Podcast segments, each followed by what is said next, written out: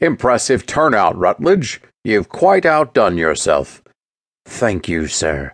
I was concerned you might be bored to distraction when I saw my wife bending your ear again with some of her more outlandish opinions. Graham turned his smile, cold as ice, on Tess.